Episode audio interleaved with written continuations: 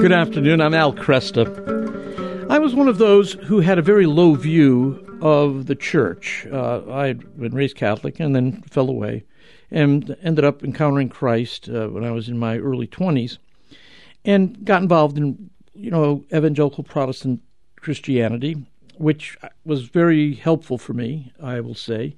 That's where I learned to pray. It's where I learned about the inspiration of Scripture. It's where I used learned how to evangelize. Uh, so, but one thing I didn't get was the absolute necessity and importance of the church. This was really played down. I mean, we started a church uh, in a friend's house, you know. so the idea was um, institutional uh, Christianity not so good. Now I look at that and I say I was immature. As I read St. Paul in Ephesians chapter 2, you can't read that and not realize all the graces that he refers to there are only available to us as we are members of Christ's body. Now, Palm Sunday kicks off Holy Week, and soon we're going to be in the Triduum where things are going to get more intense. I want to put in a special plug for taking Holy Thursday seriously, because in this day and age, it's one way of saying how absolutely important the church is. Of course, it's on Holy Thursday we look at the institution of the priesthood, which is a, the means of grace. But I notice many Catholics don't get serious about uh, Holy Week until Good Friday, and I'm not trying to make anybody guilty. Families are difficult; it's hard to get everything in. But if you can do it, get there for Holy Thursday. Now, we cannot receive the grace that God has for us as mere individuals. We have to be members of Christ's mystical body. Sociologists and social psychologists have pointed out for a long time that spirituality in America is moving away from membership uh, in churches. The New York Times Magazine carried a piece called God Decentralized. Now, we know people are made for God, and we know people will hunger for God to a more or less degree. Um, there is a huge interest in spirituality. I was in Barnes and Noble uh, just yesterday, and again saw lots of material on quote spirituality as well as quote religion. But at the same time, there is this uh, spirituality hunger going on. It's very clear that people are moving away from organized religion. God's being decentralized. And in Ephesians chapter 2, verses 1 through 10, St. Paul tells the Ephesians that they can have spiritual vitality, they can have victory over bad habits and sin, that God can rejuvenate you spiritually so that you experience the great love of God uh, who awakens us, though we're dead in trespasses and sins. This is the God who gives us immeasurable graces, so much so that we can become his artistry, his workmanship, his bit of poetry, and find a meaningful life in the works that he's prepared beforehand for us. All this in, in Ephesians chapter 2, verses 1 through 10, is about what God will do for me to rejuvenate me spiritually. Where I've been broken, he can make me whole. Where I've been poor, he can make me rich. Where I've been dead, he can make me alive. Now, this is great. I mean, who doesn't want this, right? Everybody wants this. But in verses 11 through 22 of chapter 2, St. Paul wants us to see that this surpassing, unsurpassing power of God is connected to the absolute necessity of the church. If you want all those things that he describes in verses 1 through 10, well, you can't have them as a spiritual lone ranger. You've got to become members of Christ's body. And he's very, he is very um, confrontational about this. Let me let me read a little bit of uh, verses 11 through 22. He's addressing the Gentiles. Again, these are the people who are outside Judaism, outside the covenants, outside the circumcision. He says, Remember, you who are Gentiles by birth and called uncircumcised by those who call themselves the circumcision, remember that at, t- at that time you were separate from Christ. You were excluded from citizenship in Israel. You were foreigners to the covenants of the promise. You were without hope and without God in the world. Without being members of the covenant community, St. Paul is saying, they're without hope and without God in the world. But now, he says, now in Christ Jesus, you who were once far away have been brought near through the blood of Christ. For he himself is our peace, who has made the two separate. These hostile communities, Jew and Gentile, he's made one. He's destroyed the dividing wall of hostility between them. And he had a purpose in all this. His purpose was to create in himself one new man, the last Adam, out of the two, thus making peace, and in this one body to reconcile both of them to God through the cross, by which he put to death their hostility.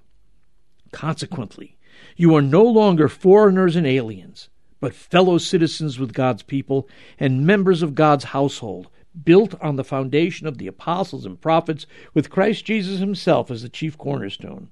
In him, the whole building is joined together and rises to become a holy temple in the Lord. And in him, you too are a being built together to become a dwelling in which God lives by his Spirit. Again, this is one of the most important passages on the nature of the church. It isn't just about, about God's mercy or the forgiveness of sins or some fulfilled messianic prophecy. This is St. Paul telling us that Christ is recreating the human race, or you might say God is recreating the human race through Christ, and that you can't be part of that on the sidelines or on the periphery. Uh, we must cho- choose whom we're going to serve, who deserves our allegiance. Gentiles is who he's talking to there, but it applies to all those who are baptized. We can no longer pride ourselves on our allegiance to, you know, our homeland, um, our families uh, we have become citizens of a new society, and we now have to become one with people that we may not even like, that we might think are below us, that we might even think are a little backward. But St. Paul's clear. If you're to be in the plan of God, Jesus calls you out of your prior ethnicity, country, family, and into his new kingdom, new family, and new temple. You know, can the surpassing power of God come into your life and change your life uh, only individually and not corporately? Can the surpassing power of God come into your life and flow through your life if you're not willing to be deeply grafted into a community of love, truth, and mission? Can the power of God work through your life only as an individual and not as part of this new community? The biblical answer is absolutely not. If you want spiritual vitality, if you want healing from brokenness, victory over addictive habits, and that joy, joy, joy deep down in your heart, you have to be united with Christ and his body, the church. When sociologists have asked the American people, do you believe you can be a very good Christian or a very good Jew without attending a church or synagogue? 81% of Americans say yes. Let that sink in. When sociologists have asked the American people, do you believe you can be a very good Christian or a very good Jew without attending a church or synagogue? 81% of Americans say yes. The scriptures say we cannot do it on our own. St. Paul in the apostolic tradition says you cannot do it on your own. Americans think like individuals. They have a distorted picture of our humanity.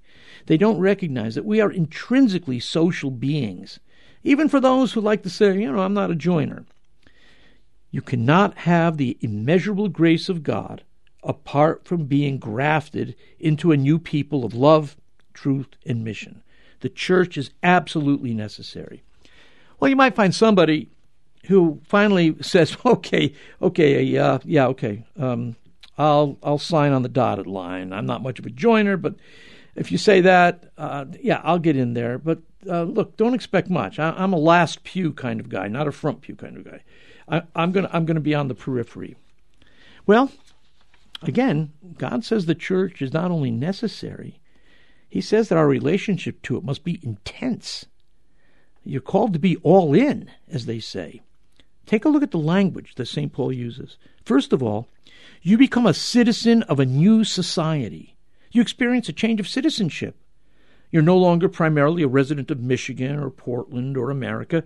You have a new membership because you've been taken out of all those human relationships and given membership in the kingdom of God. That's become primary. You've become part of the new humanity, a new race, a new ethnicity, a new kingdom. Second, so that we don't doubt the intensity of our commitment, St. Paul says we are members of God's household. Household means family. We are now part of a family held together by covenantal promises and kinship bonds that were initiated by God Himself. We aren't held together just because we like one, one another or because we've got some common spiritual interests. We are metaphysically and mystically one, one with one another in Christ. God is not just your new king and you a new citizen. God is now your father, and you're in a new family. Thirdly, this is intense. You are also building blocks in a temple in which God's presence, His Shekinah glory, lives. And you're cemented in with all those others who are building blocks in this new temple. It's erected on the foundation of the apostles and prophets, not just any apostles and prophets, but Peter and Paul, prophets like Isaiah and Jeremiah. You're not just making up, you know, ch- choosing your prophets as you go along.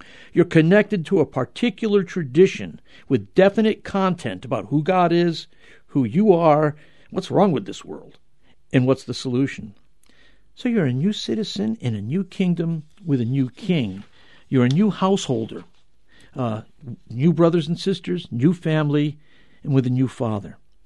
You're a building block in a new temple erected on the foundation of Abraham, Isaac, Jacob, Moses, Joshua, Samuel, right on through into the Lord Jesus Christ himself. Remember what he said as he and his disciples walked alongside the Jerusalem temple. He said, Destroy this temple, and in three days I will rebuild it. You are a stone in that rebuilt temple of his body. You are the fulfillment of Jesus' prophecy. Baptism makes you a building block in that temple. You are greater than the Jerusalem temple because you are placed into Christ's body. Now, this can happen not on your terms or my terms, not as a lone ranger. We can only have the church as our mother. We can only have that intense relationship that St. Paul calls us to by being all in. Uh, this Holy Week, great time to remember the absolute necessity of the church.